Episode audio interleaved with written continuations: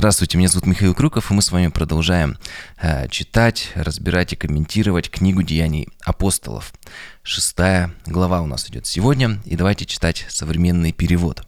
В то время, когда число учеников все умножалось, грек, грекоязычные иудеи стали роптать на местных иудеев, говоря, что при ежедневных раздачах их вдовы обделялись. И вот здесь вот грекоязычные иудеи или эллины, так же как э, написано, это э, были те верующие, которые говорили не на еврейском или арамейском э, языке, а на греческом. То есть, получается, они забыли вот свой родной язык. И даже по некоторым источникам в Иерусалиме даже э, была синагога, где богослужения э, проходили на греческом языке. Вот. И мы здесь видим с одной э, стороны, как вот уже было написано, э, что э, все верующие, они были в единстве, у них было одно сердце, одна душа, но э, церковь, она была достаточно разнородна, то есть культурные, разные национальные и разные другие различия были. И вот то, что здесь говорится про э, вдов, Э, даже и сегодня очень сложно выжить э, на пенсию одиноким э, людям, но в то время не было каких-то минимальных пенсий или пособий. И, естественно, э, вот эта вот ежедневная раздача еды, она была очень э, важна э, для таких вот незащищенных социальных слоев, как вы сегодня сказали. И, естественно, те, кто распределяли, они, наверное, в первую очередь раздавали тем, кого знали, а тем, кого не знали, там уже как, как получится. Вот, поэтому э, мы видим, что церковь, с одной стороны, она была едина, но, конечно же, возникали э, разные исключения. И э, напомню, что церковь, она уже выросла, и там было уже, уже она в тысячах измерялась, в тысячах измерялась. И в ней э, появляются конфликты. И мы видим, что конфликты — это не просто какое-то исключение, это, в принципе, это, это нормально. Вопрос в том, как их Э, решают. И до этого уже были некоторые сложности. Мы читали в прошлый раз э, главу про Ананию и Сапфиру. Э, далее также множество будет разных сложных ситуаций. Например, одна из таких самых ярких, помните, это когда произошел конфликт у апостола Павла с Варнавой из-за Марка, брать его с собой или нет. И они не смогли прийти к какому-то такому решению, что сделаем так или так. Они, им пришлось разделиться. То есть мы видим, что даже конфликты, они э, решаются по-разному всегда, вот даже в священном писании. И э, еще один момент, который хотел обратить внимание, мы видим, что у них появляются сложности, э, но причем с двух сторон. До этого э, Синедрион, э, их вызывали, да, в, в того времени полиция, можно сказать, их схватила, привела, их хотели вообще казнить, в результате они отделались э, легкими телесными повреждениями, да, то есть им э, в таком виде наказания было дано, то есть у них происходят такие вот сложности внешние, и внутреннее. То есть мы видим это как бы нормально. Также всегда происходит и в семье, и в дружбе, и в работе. То есть везде всегда есть такие внешние и внутренние вызовы. И вот как раз интересно вот прочитать, как они решались в первой, в первой церкви. Потому что у нас есть иногда такая иллюзия, что в первой церкви все было идеально. Но мы как видим, что сложности были они с самого начала. И они всегда, всегда сложности, всегда, когда мы будем жить, мы будем встречаться с какими-то трудностями это нормальный вопрос в том, как мы их преодолеем, преодолеваем. Вот. Что могли сделать апостолы в данной ситуации? Наверное, первое, сказать, не мешайте нам. Какая-то здесь рутина раздачи. Давайте сами разбирайтесь, зачем вы нас этим отвлекаете или вникнуть во все и все начать контролировать, каждый шаг. Раз вы сами не можете разобраться, сейчас мы здесь будем решать, что делать. Ну или, не знаю, может там по-быстрому а, провести суд, вынести приговор, наказать кто что неправильно делал, а, вот как-то на скорую руку так скажем, как, говорит, как говорится, разрулить ситуацию. Ну, давайте прочитаем, что делают апостолы. Поэтому 12 апостолов, созвав всех учеников, сказали, «Не пристало нам, забросив проповедь Божьей вести, прислуживать у столов». Сначала решение, честно говоря, выглядит так вот не очень, даже как-то вот э, грубовато. Но они же главные, что поделаешь, их же Иисус сам избрал, надо смиряться. И вот это вот слово «прислуживать у столов» а, немножко так грубовато звучит. Это слово трапеза, то есть вот эта вот трапеза, она имеет два значения. Стол и банк. То есть э, здесь имеется значение, что они должны были э, или раздавать э, пищу, или ведать деньгами для покупки пищи. Ну, скорее всего, и то, и то, и другое. А, и в третьем стихе апостолы продолжают. И здесь я бы хотел такую небольшую ремарочку сделать, да, что они, конечно же, не просто сами своей мудростью продолжают. Они были а, в помазании, они исполнены Духом Святым, поэтому Бог через них говорит, Бог через них действует. Смотрите, что дальше происходит. Братья, Присмотрите себе из вашего же числа семь человек, людей с доброй славой, разумных и исполненных духа. И мы поручим им это дело, а себя посвятим молитве и служению слова. И э, вот возникла а, такая вот потребность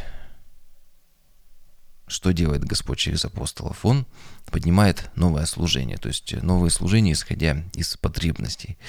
А, и еще один момент. Кто жаловался? Греки, да, жаловались. И апостол им говорит, из себя и выбирайте. Не то, что вы жаловались, а мы сейчас будем из какой-то другой группы а, в церкви делать служителей. Но он говорит, нет, вы выбирали, вы и э, ре. Есть проблема, есть решение. Да, вот такой вот отличный, отличный принцип. И еще раз скажу, что апостолы, смотрите, здесь они не попытались все контролировать. Да, и зачем? Ведь и на апостолах, и на верующих был Дух Святой. А там уже дальше Господь уже разберется через верующих поставленных. Почему? Потому что на них же Дух Святой пребывает. И кто встал на это служение, какой принцип выбора. А, и мы видим, что главный такой, один из главных принципов – это исполнение Духом Святым. Да, они должны быть с доброй славой, то есть такие люди уже известные, проверенные, разумные, конечно, разбирающихся а, в этих делах, но при этом исполненные а, Духом Святым.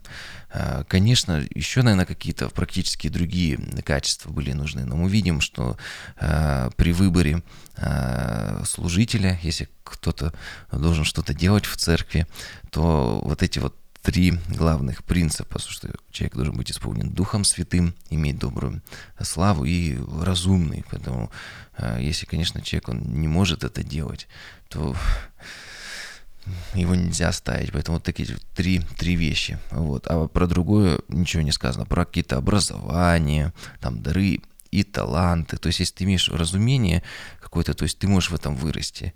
То есть э, самое главное это вот такие вот духовные, духовные, духовные качества. Опять же, разумение, мудрость, это же Господь дает. Да, помните, как написано, что просите мудрости у Господа, и Он даст вам. Вот.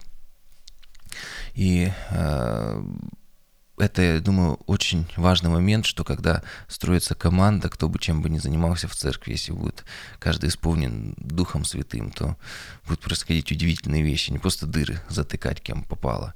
И иногда можно сказать, ну, не хватает же людей всегда. Но на многотысячную церковь всего семь человек избрали для того, чтобы заниматься финансами, заниматься распределением еды. Во время Иисуса Христа, когда они служили тысячам людей, там сколько у них было, там 12 учеников с Иисусом, и они с этим прекрасно справлялись. Поэтому, когда верующие исполнены Духом Святым, то много служителей-то и не требуется. Главное, чтобы они были исполнены Духом Святым. Далее написано, что вся община одобрила это предложение и избрала. Вот. Важно, что это не просто сверху был э, поставлен человек, тогда его, возможно, не уважали, или были подозрения в коррупции, еще в чем-то. Но люди сами избрали из себя. И поэтому э, эм, это и понравилось, написано, что они одобрили, вся община одобрила это предложение и избрала. И не только греки и иудеи, то есть все были довольны таким решением. Кого они избрали? Семь человек. Стефана, человека, исполненного веры и Святого Духа. Да? Какие качества у Стефана написано? Не то, что он хорошо считал, был бухгалтером и так далее. Самое главное, что он был исполненным Святого Духа и веры. Главный принцип для того, чтобы служить в любом, в любом, в любой сфере в церкви. Далее Филиппа, Прохора, Никанора, Тимона, Пармена и Николая Антиохийца из обращенных язычников. То есть неважно, там кто уже был, там иудеи, там обращенный язычник. Самое главное, чтобы был исполнен Духом Святым. Их представили апостолам, и те помолились и возложили на них руки. Вот эти а, служители или диаконы, а, да, дословно, если там про прочитать, то есть, по сути, вот эти вот служители, они стали служителями социального служения. Что дальше происходит? Написано. Божья весть распространялась все шире, и число учеников в Иерусалиме росло. Покорились вере и многие из священников. А, то есть, э, они апостолы а, сделали свое дело, поставили а, диаконов на служение. И результат что вера продолжает распространяться. И с одной стороны, это результат, как я вот уже говорил, из четвертой главы той молитвы, что они молились, дай нам, Господь, с верой и дерзновением проповедовать Твое Слово, что они делали. А, во-вторых, мы видим, что цель церкви – это проповедовать Евангелие неверующим. Идите и проповедуйте, и научите. Ну, и, конечно же, взращивать верующих. То есть акцент на этом. И часто вот эти вот приоритеты, они путаются находятся. И апостолы, они остались постоянными в молитве и слове. Они понимали, что на первом месте, а что на втором. Что дальше происходит? Стефан, щедро одаренный Богом, исполненный силы, совершал в народе чудеса и великие знаки. Здесь вообще ничего не говорится про служение Стефана, вот что он там распоряжался там деньгами, столами, пищей. говорится, что он стал на служение, и он э, продолжил э, служить людям. То есть здесь говорится про его служение людям, а не про его практическое служение. Э, можно сказать, Стефан, занимайся служением, столами. Куда ты лезешь? Но нет, здесь написано, что да, он начал заниматься столами, то есть каждый там э, верующий в церкви занимается какими-то практическими вещами, но приоритет остается на том, что служить людям, служить людям, он продолжает проповедовать, поэтому э, человек, исполненный Духом Святым, он не может просто заниматься практическим делом в церкви, ну никак не может. Дух Святой ему не даст, то есть или Дух Святой уйдет, или просто человек не сможет и пойдет служить людям. Э, вот, и причем ну, не обязательно какое-то служение с каким-то громким именем, это служение и дома, и на работе, и вот, где угодно. Вот, то есть он продолжал в народе служить. Далее читаем. Но нашлось, но нашлись люди из так называемой синагоги вольноотпущенников. Ее посещали киренцы, александрийцы и выходцы из Киликии и провинции Азия – которые стали спорить со Стефаном, но Дух дал ему такую мудрость, что они не могли ему противостоять. То есть э, были, э, была такая синагога, где по интересам люди собирались, видимо, это были бывшие э, рабы, и у них произошел конфликт со Стефаном, но они не могли ему противостоять, потому что не Стефан был мудрый, а Дух давал ему такую мудрость. Вот, поэтому Стефан говорил духом. Опять же, возвращаясь к 4 главе, они молились, чтобы с дерзновением и безбоязненно проповедовать Божье Слово. Бог отвечает им на эту молитву. Поэтому очень важно быть исполненным Духом Святым для служения. Потому что можно сказать, ну вот, я что-то делаю практическое там в церкви, как-то служу, но не могу никак служить. А вопрос в том, а вообще молимся ли мы за это? О том, чтобы безбоязненно, с дерзновением проповедовать. И тогда Бог будет давать такую возможность. Потому что без Духа Святого проповедовать часто это глупо. И и даже, я так бы сказал, небезопасно. Вот. Но когда ты в Духе Святом проповедуешь, Бог дает слова. Даже помните, Иисус говорит, не думайте о том, что говорить в этот момент. Бог будет через тебя говорить, Бог будет какие-то вещи тебе показывать. Ну и последний отрывок прочитаем в этой главе. «И тогда они подговорили несколько человек заявить, вот эти бывшие рабы. Мы слышали, как он, то есть Стефан, вел кощунственные речи против Моисея и Бога. Этим они возбудили против него весь народ, старейшин и учителей закона. Потом они схватили Стефана и привели его в совет. Они выставили лжесвидетелей, давших такие показания. Этот человек все время выступает против нашего святого храма и закона.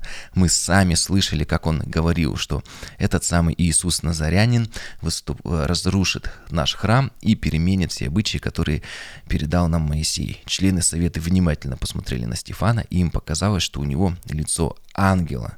То есть, ну, они смотрят на тех, кто его обвиняет, смотрят на Стефана и лицу ангела, то есть ну, не соответствует обвинение и тот человек, который перед ним стоит, ну то есть они не понимали это, что он никак не может э, быть э, ну, по правде обвинен в тех обвинениях, которые против него э, выносились, но об этом уже будет говориться в следующей э, главе, в следующей главе.